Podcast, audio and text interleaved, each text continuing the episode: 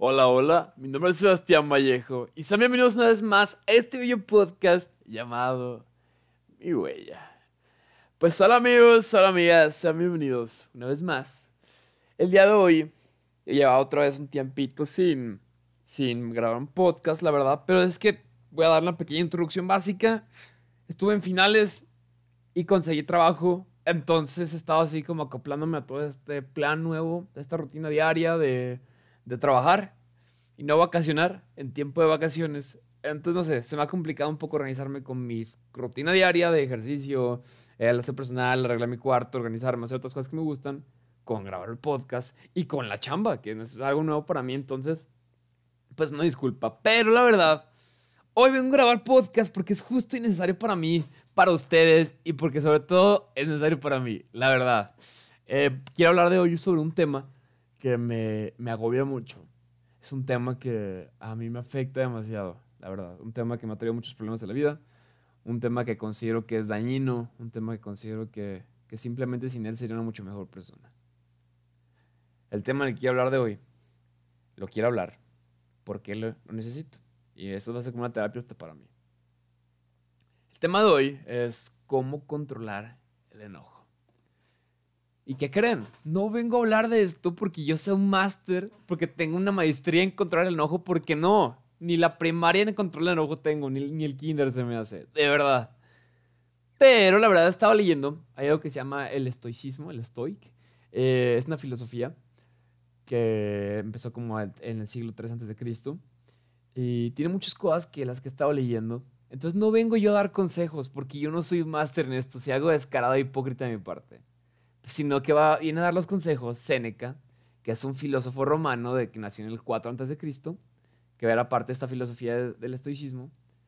Así que, bueno, obviamente ya está muerto, así que no vino tal cual, hubiera estado fregón, pero pues yo vengo a expresar su palabra, que estaba leyendo y cosas así. Y se me hizo muy interesante, la verdad, su filosofía, su forma de ver el enojo. Y pues claramente sé que el enojo es algo global, mundial, de la sociedad. Entonces, pues... eso es tanto para mí como para ustedes. Si a veces sienten que les gustaría manejar mejor su enojo, que sienten que el enojo les ha traído problemas con familiares, hijos, hijas, hermanos, hermanas.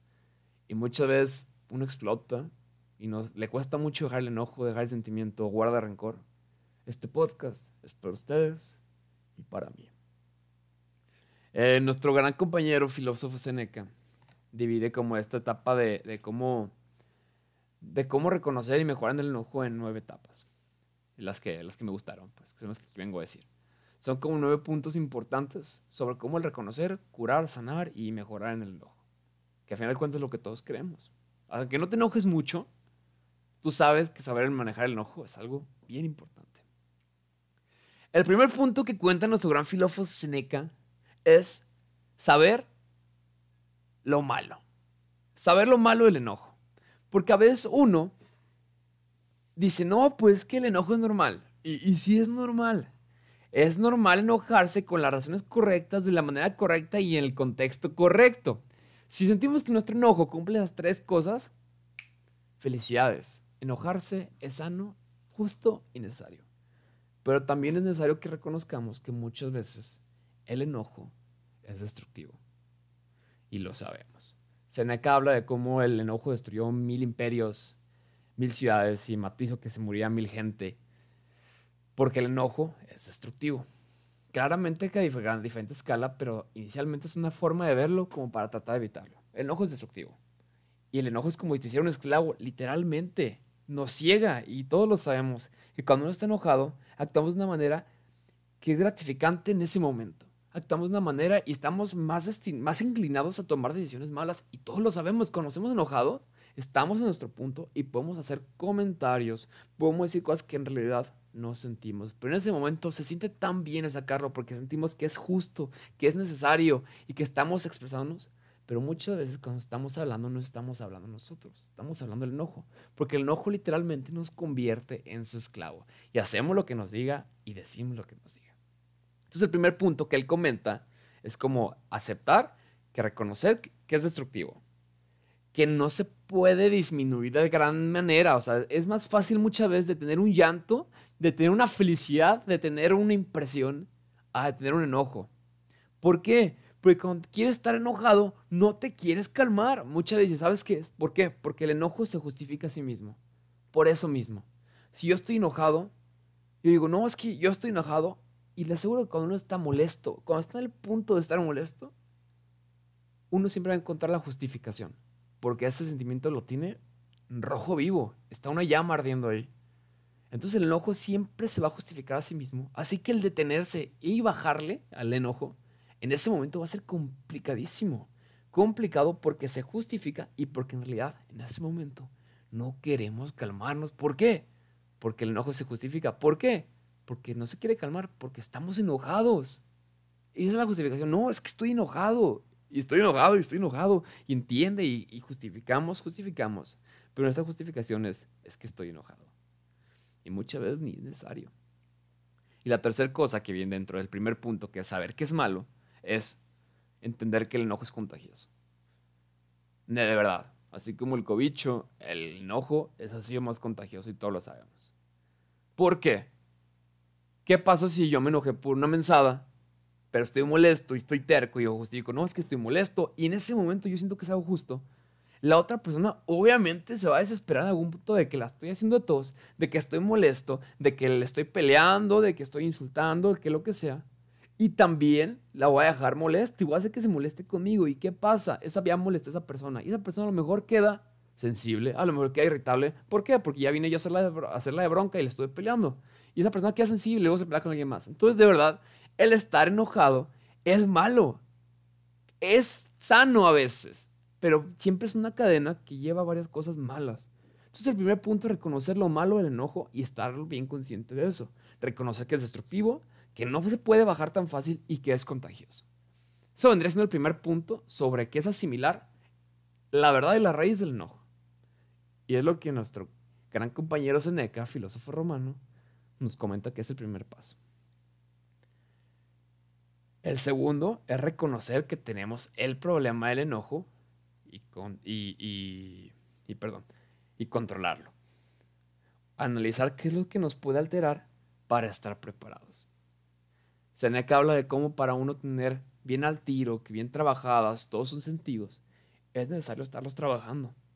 No es como que diga, ah, me enojo, ok, ya sé que me soy bien enojón, listo, cámara, ya lo reconocí. No, ¿por qué? Nomás digo, ah, sí soy enojón. Pero cuando vuelva a pasar, digo, ah, sí soy enojón, me voy a enojar. Porque no se trata de eso. Tenemos que empezar a analizar las situaciones cuando nos enojamos para estar preparados, para trabajar esa parte. Yo sé, a lo mejor que cuando... voy a hacer un ejemplo, la verdad voy a hacer un ejemplo. A lo mejor a mí me cala cuando la gente habla mal de algún presidente y ni siquiera sabe política, nomás por hablar. Es un ejemplo, que ¿okay? No es que me cale eso. Obviamente, si yo sé que eso me molesta, a lo mejor yo siempre me molesto y nunca me pongo a analizar qué es lo que me molesta. Nada más lo dicen y me empiezo a molestar. Y digo, ay, ya empezaron. Y me molesto. Pero si luego me pongo a pensar, ¿saben qué? ¿Por qué sentí esto? Ah, pues porque me enojé. Ah, ok. A la próxima que empiecen a hablar de eso, voy a tratar de ignorarlo. ¿Por qué? Porque ya sé que eso me molesta. Mejor me pongo yo un mute, dejo de escuchar y lo ignoro. Entonces, el segundo paso importante es reconocer los problemas del enojo que podemos llegar a tener y controlarlos. No es fácil controlarlo, pero para eso tenemos a nuestro gran amigo Séneca, que tiene más pasos para nosotros, para guiarnos a la felicidad y evitar el enojo. El tercer paso, que para mí es mi favorito, para mí es el vital y el que a mí más me hace falta, de verdad, y lo acepto honestamente, de verdad. Solo espera. Literalmente así dice nuestro gran amigo filósofo Séneca, solo espera. Punto. ¿Por qué? Porque estar molesto nos lleva a pelear, lleva a la venganza, llega al enojo, pues ya estamos enojados, ¿qué me estoy? Lleva a la venganza y te cierra el pensamiento. Si estoy enojado, yo empiezo a pelear. Si estoy enojado, ah, tú me hiciste esto, ah, la que te va a armar ahorita, ¿por qué me lo hiciste? Te aguantas, ¿no? Y la tercera, te cierra el pensamiento. No importa qué me digas, no importa cuánta razón tengas, yo estoy enojado y la justificación es que estoy molesto y no te voy a escuchar. Entonces, también sí me es algo importante porque a mí me cuesta mucho esperar. Yo estoy molesto y hacer, hacer como una pausa. ¿Sabes qué? Estoy molesto. ¿Qué te parece? Y mejor hablamos al rato. A mí me cuesta mucho eso. Yo estoy enojado y quiero seguir enojado y quiero terminar la pelea peleando. Que obviamente así nunca lo voy a lograr, pero soy, soy terco y no aprendo. Y, pero por eso, por eso estoy estudiando las artes de nuestro gran filósofo, de, de, de, nuestro gran filósofo Séneca. Y otro punto importante de, dentro de esto de solo esperar es hablar con alguna persona tranquila. Literalmente. Eh, ¿Por qué? Obviamente, si yo estoy molesto, mi respuesta, mis actitudes y mis acciones que quiero tomar después de eso con la persona, a lo mejor con la que me hizo, la que me hizo molestar, obviamente no van a ser sanas. De hecho, una de las filosofías más importantes del estoicismo es que el logro es la tranquilidad. Obviamente, si yo no estoy tranquilo, mis acciones, mis palabras y mis actos no van a ser coherentes ni buenos. Entonces, muchas veces hablar con una persona que no esté en nuestras mismas condiciones es bueno para que nos entren, nos den una cachetada mental. Porque obviamente, si la persona con la que estamos enojados nos dice que no tiene sentido que estemos enojados porque esto y esto, como la persona con la que tenemos coraje, no vamos a escuchar. ¿Qué digo? Nos cerramos de mente. Pero es una persona que sabemos que está bien, que no tenemos bronca con ella en esa persona. Nos dice, ¿sabes qué? Pues a lo mejor sí la regaste, a lo mejor sí no tuvo sentido que te enojaras, a lo mejor ya, ya bájale, sí tuvo sentido, pero ya duraste mucho enojado. Obviamente, como no tenemos bronca, es más fácil que podamos llegar a escucharlo y que nos ayuden a centrar nuestras emociones y nuestros pensamientos. Así que por eso a mí son las cosas que más me falta trabajar. A mí son las cosas que más interesantes me hace, que es solo espera. El cuarto, el cuarto tip, podría decirse, o idea que dice Séneca, es valorar y utilizar el arte y la música. De hecho, es una teoría filosófica, bueno, no es una teoría, creo que es filosófica, es una teoría de, de terapia que se llama teoría ex, experimental o ex, expres, expresiva, teoría expresiva. ¿De qué trata esto? Pues la neta, muchas veces nos sirve mucho sacar nuestras emociones mediante otras acciones. Digamos, hay personas que, digamos, hay esos lugares donde vas, te metes en un cuarto y te pones a destruir cosas y sirve terapia. Hay personas que al gritar sirve terapia porque sacas todas tus emociones. Son cosas expresivas. Así como también lo que es la teoría de la, ¿cómo se llama? Teoría expresiva de la creatividad y la música, ahora sí se llamaba. La creatividad del arte. Y esta viene siendo literalmente de utilizar lo que es el arte, lo que es la música, para relajarnos. ¿Por qué? Es necesario porque son cosas fáciles, que a lo mejor aunque estemos enojados y cansados emocionalmente, las podemos hacer. Obviamente si me dicen, ¿sabes qué? Estoy enojadísimo y cansado emocional porque llevo una hora enojado. Me voy a poner a ver un documental de una hora y media sobre la Segunda Guerra Mundial. Pues a lo mejor hay personas que le interesan mucho, pero la verdad a lo mejor a mí me da... Bueno, sí me interesaría ese documental, pensar en otro. Un documental a lo mejor de política. Yo no soy muy fan de las cosas de política, así que poner eso. A lo mejor a mí me aburre y me cansa la mente. Entonces, ¿qué pasa? Nomás a lo mejor me pongo más irritable porque me está cansada la mente o que ya está cansado. Entonces, cuando uno está molesto, no tiene que irse por actividades que le van a cansar o actividades difíciles. Uno tiene que hacer cosas como, a lo mejor, escuchar música, que es terapéutico, pintar, escribir poesía si te gusta, cantar. Son cosas que son fáciles de hacer, de realizar, y nos pueden llegar a distraer a terapia. Y está comprobado, comprobadísimo. Tanto por Séneca como en la, en la ciencia actual, está comprobadísimo. Entonces sería el paso número cuatro, valorar y utilizar el arte y la música. El quinto, que es uno que también se me hizo súper importante, y es algo que yo considero que debemos echar mucho ojo a este, a este tip, que es verte en los demás en tiempos de enojo, literalmente. Si alguien a lo mejor tiene un día pesado y ¿sabes qué? Me insultó y me peleó y ¿sabes qué? Yo no tienes no tienes derecho de insultarme ni enojarme, me voy a agarrar de enojo y no lo voy a soltar porque me hiciste algo sin sentido y yo no lo merecía. Ese es el pensamiento.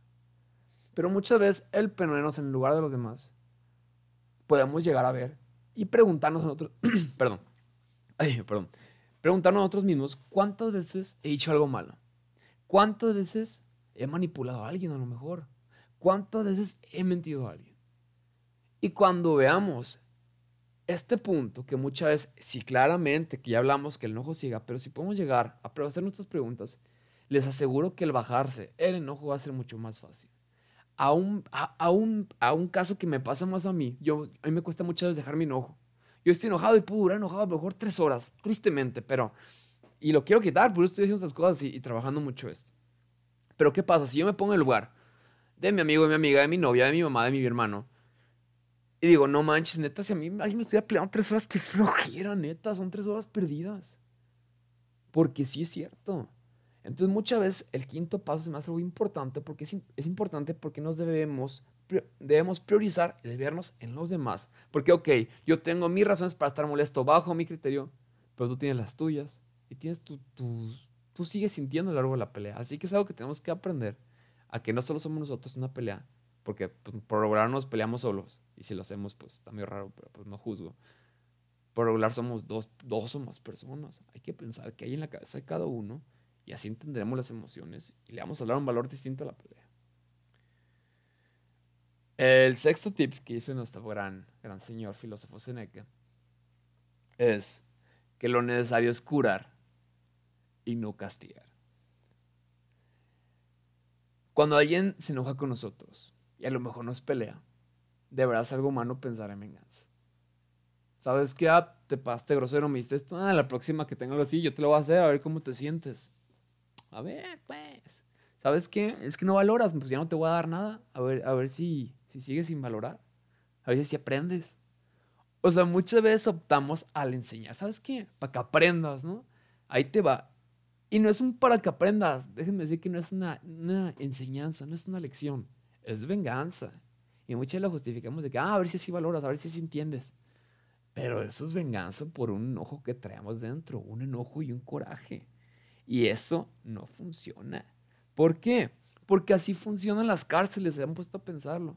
Yo, Sebastián Vallejo, imagínense, me robo un banco, hice algo malo. Y cuando estaba en el banco, pum, golpeé a tres policías y me fui. Y me arrestaron. ¿Qué pasará? ¿Sabes qué? Hiciste esto. Órale, perro, ahora pagas tu, tu, tu sentencia en la cárcel de cinco años. Punto. Por lo que hiciste. Estáis pagando porque pues la regué, hice algo malo y, me, y tengo que pagar. Pero hay un concepto que se me hace muy interesante que hace que en las cárceles escandinavias no lo ven como un castigo, sino como un momento y unos años de terapia, de conciliación y de mejoría.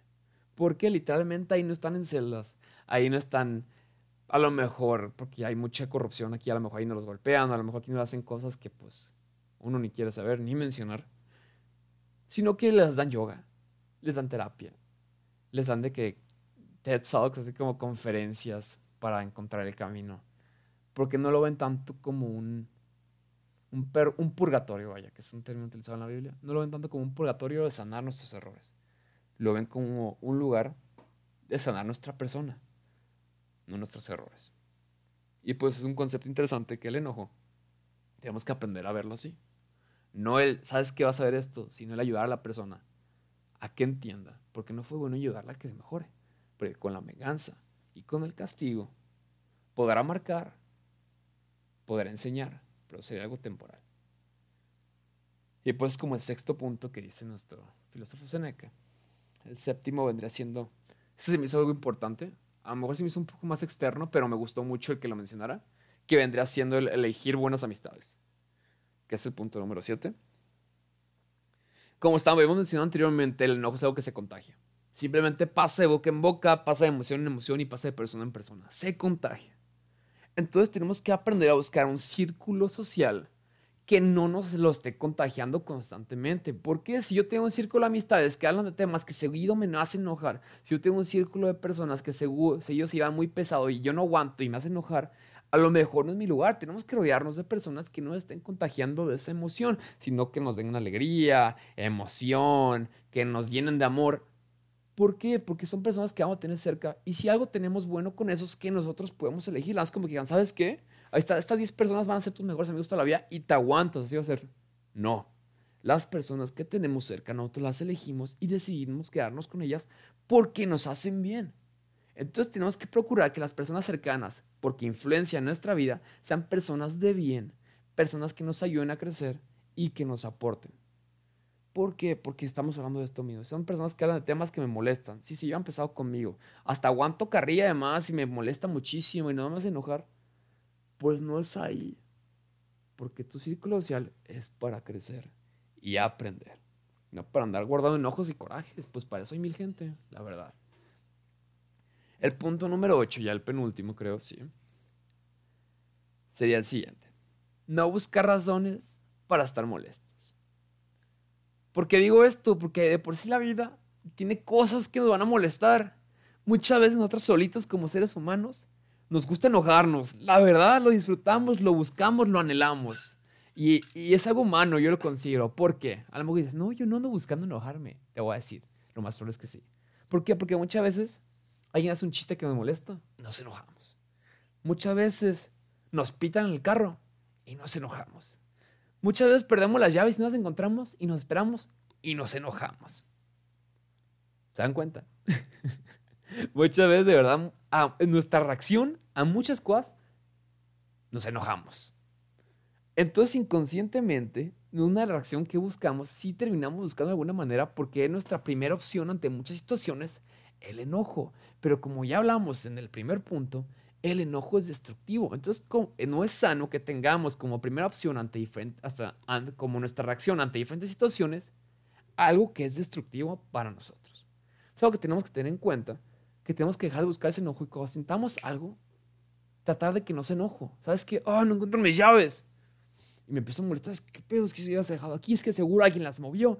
¿Quién agarró mis llaves? Y me empiezo a molestar. Pues, ¿sabes qué? No encuentro mis llaves. Ah, pues a lo mejor alguien las movió. Pues ni que yo no moviera cosas, ¿no? Volvemos a la parte de verte en los demás. Ni que yo no moviera cosas, ni que yo cuando ordeno no muevo algo, bla, bla, bla. Ah, pues a lo mejor estás desesperado y dices, ah, es que me... Oh, ya me tengo que ir, ya me tengo que ir. Pero pues bueno, no hay que tratar de optar por el enojo porque ya vimos que no es bueno y no es sano. Y de hecho algo que utilizaba mucho en el estoicismo, que les digo que es esta filosofía del siglo tres antes de Cristo, algo que se llama negative visualization, que es como ne visualización negativa, que ellos despertaban, así, meta, así, un filósofo griego romano, en el siglo antes de Cristo despertaba y decía, ok, la gente hoy me puede traicionar, lo más probable es que hoy me, se me puede ponchar una llanta. Obviamente no pensaban que se les puede ponchar una llanta en el siglo, siglo tres antes de Cristo, pero bueno, estamos hablando ahorita. Ah, hoy se me puede ponchar una llanta. Hoy me puede pitar. Hoy puede haber muchísimo tráfico porque es hora de tráfico. Hoy mi jefe me puede gritar horrible y me puede explotar. O, ok, entonces ya, ves, ya viste como que lo peor que puede pasar. Te levantas y ¿qué pasa? Ah, se me ponchó la llanta. Bueno, pues ya lo esperaba. Porque ¿qué pasa? Cuando nos molestamos es cuando pasan cosas y acciones que no estamos esperados o no, no estamos esperando o no estamos preparados para ellas en este día. Entonces algo que hacían ellos era se despertaban, pensaban en todo lo malo que pudiera pasar y decían, ok, ahora estoy listo. Porque como mencionamos anteriormente, los, las sensaciones, los sentidos, perdón, se tienen que trabajar. Entonces si yo ya me voy a la calle esperando lo peor que me puede pasar, no esperando, porque no hay que esperarlo, sabiendo todas las posibilidades que podrían pasar, cuando me pasen voy a decir, ¡ah, lo sabía! me, ah, me lo esperaba. Entonces no nos va a afectar de la misma manera. Se me hace interesante esto. La verdad, no soy, no soy psicólogo, no soy nada. Nomás es muy interesante esta mentalidad como de ver lo peor que podría pasar. ¿Sabes qué? Voy a la escuela hoy. ¿Qué es lo peor que puede pasar? Se me puede ponchar una llanta, puede haber un montón de tráfico, puede... Puede mi maestro dejar muchísima tarea. ¿Y qué pasa? Muchas veces hasta el pensar en esto nos ayuda a tomar medidas. Si yo pienso en esto, digo, ah, pues a lo mejor puedo haber un montón de tráfico y me ayuda a irme antes. Entonces pensar en esto de la visualización negativa, de verdad que puede llegar a ser bueno. O al menos eso pensé yo. Y yo lo quiero implementar en mi vida, de hecho. Así que negative visualization, ahí te voy. Y el noveno punto. Ay, este podcast está quedando largo, no puede ser. Pero bueno. Es uno que se me hizo como un cierre, efectivamente. Y se me hizo muy, muy bueno. Séneca piensa que una de las cosas más importantes, o pensaba más bien, jaja, perdón. Vaya, pero bueno, pensaba Séneca que algo más, lo más importante de todo, porque el enojo pasa, y podemos evitar, más no erradicar, es practicar la autorreflexión. Porque si algo es importante, es digo, es algo que va a pasar siempre, siempre, siempre va a pasar hasta... Hasta Séneca, filósofo que entendía el arte del enojo, se enojaba, se los puedo asegurar. Y sí llegó a decir muchas veces que se enojaba, se me hizo interesante. Pero bueno, el chiste es que decía que si ya lo vamos a hacer, hay que tratar de hacer un como, analizar el por qué, el cómo, qué me ha hecho sentir mal, el nivel de enojo, la situación y entender el qué nos hace enojar para evitar esas situaciones o para estar preparado ante esas situaciones. Entonces, algo que pues, podemos llegar a hacer con esto es hacer un diario de enojo. La verdad que he intentado hacer diarios en mi vida y soy malísimo. Se me olvida subir algún día, perdón, se me olvida escribir algún día. No tengo ganas, estoy muy cansado y no lo hago. pero creo que un diario de enojo nos podría servir a trabajar una de las cosas importantes por las que las personas suelen hacer diarios, que es que a lo mejor tienen malos días y se enojan, es hacer un diario de enojo. Entonces, cuando te enojas, escribes el por qué te enojaste, escribes qué te hizo sentir mal, escribes tu nivel de enojo ese momento para saber qué tanto te hizo explotar esa situación y analizar la situación del enojo. Entonces, ¿para qué esto? Para encontrar un patrón, porque así funciona la vida. Muchas veces no tienen que encontrar patrones. Y, ok, me enojé esta vez. Ok, ¿qué estamos hablando? Uy, estamos hablando de los exes. Uy, no, eso me caló. Ok, el nivel de enojo, treinta y cuatro de diez. Ok, arra. Luego, ay, aquí hablamos de, ah, el ex me volvió a enojar. Oh. Es un ejemplo. Jaja. Luego, ah, aquí estamos hablando de, ah, pues que empezaban insultando a Alfaro y me enojé porque les gusta AMLO. Ah, pues la política me enoja. Ok, es un tema que me enoja y tengo que trabajar. Ah, que aquí alguien no me dio por mi lado. No, estaban tercos en su posición y me enojé horrible. Ok, a lo mejor soy cerrado de mente y no acepto la, la opción de los, lo que quieran hacer los demás en su vida. Ok, nivel de enojo, cien de diez. No, pues está cañón. Entonces sí vamos enlazando cosas y nos damos cuenta qué nos hace mal y cómo lo podemos trabajar o podemos estar preparados para manejarlo de la mejor manera. Así que sí, bueno, esto quedó un podcast largo, la verdad. Lo necesitaba porque es algo que yo quiero, yo quiero estudiar, quiero trabajar muchísimo en mí porque es justo y necesario y sabes por qué. Y, y la verdad quiero trabajar muchísimo, mucho, mucho, mucho. Entonces muchas veces el dialogarlo, el centrarlo, el contextualizarlo con una plática de esta manera me sirve mucho como también para también centrarlo en mi, en mi mente y organizarme. Pero bueno, esto fue, obviamente voy a hacer un APA, una bibliografía de Séneca, filósofo romano. Nacido en España en el siglo tres antes de Cristo. Digo, creo que nació en el siglo cuatro antes de Cristo, pero el estoicismo del siglo tres. Pero bueno, eh, muchas gracias por todo esto. Espero que les haya gustado, que les haya servido, que hayan tomado nota. Yo tengo aquí todas mis notas de lo que dije y lo que iba a decir. Pero pues que tengan muy buen día. Muy, muy, muy buen día. Gracias por este día de hoy. Esto fue Mi Huella. Capítulo, creo que siempre me equivoco en esto. Nunca digo el capítulo que es de verdad, se ponen a contar. Capítulo, diré quince. Voy a decir quince. No creo que sea el quince. Siempre digo quince, se me hace, no sé. Capítulo quince. Y muchas gracias por todo. Que tengan muy buen día. Felices vacaciones. Feliz Navidad. Feliz Año Nuevo. Y pues disfruten. Quedan muchos seres queridos. Es fecha de eso. Hasta luego.